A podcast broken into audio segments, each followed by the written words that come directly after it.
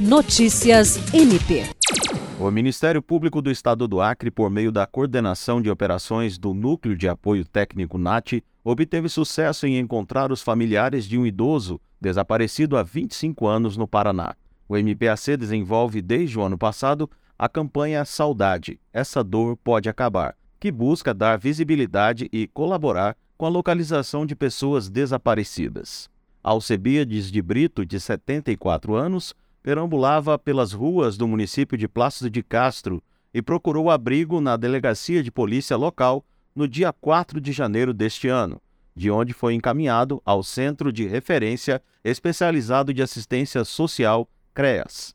Sem documentos, apresentando confusão mental e sem saber informar sobre o contato de parentes ou conhecidos, o idoso foi levado para um abrigo pelo CREAS e seu caso foi encaminhado à Promotoria de Justiça de Plácido de Castro, que solicitou apoio do NAT para encontrar os familiares.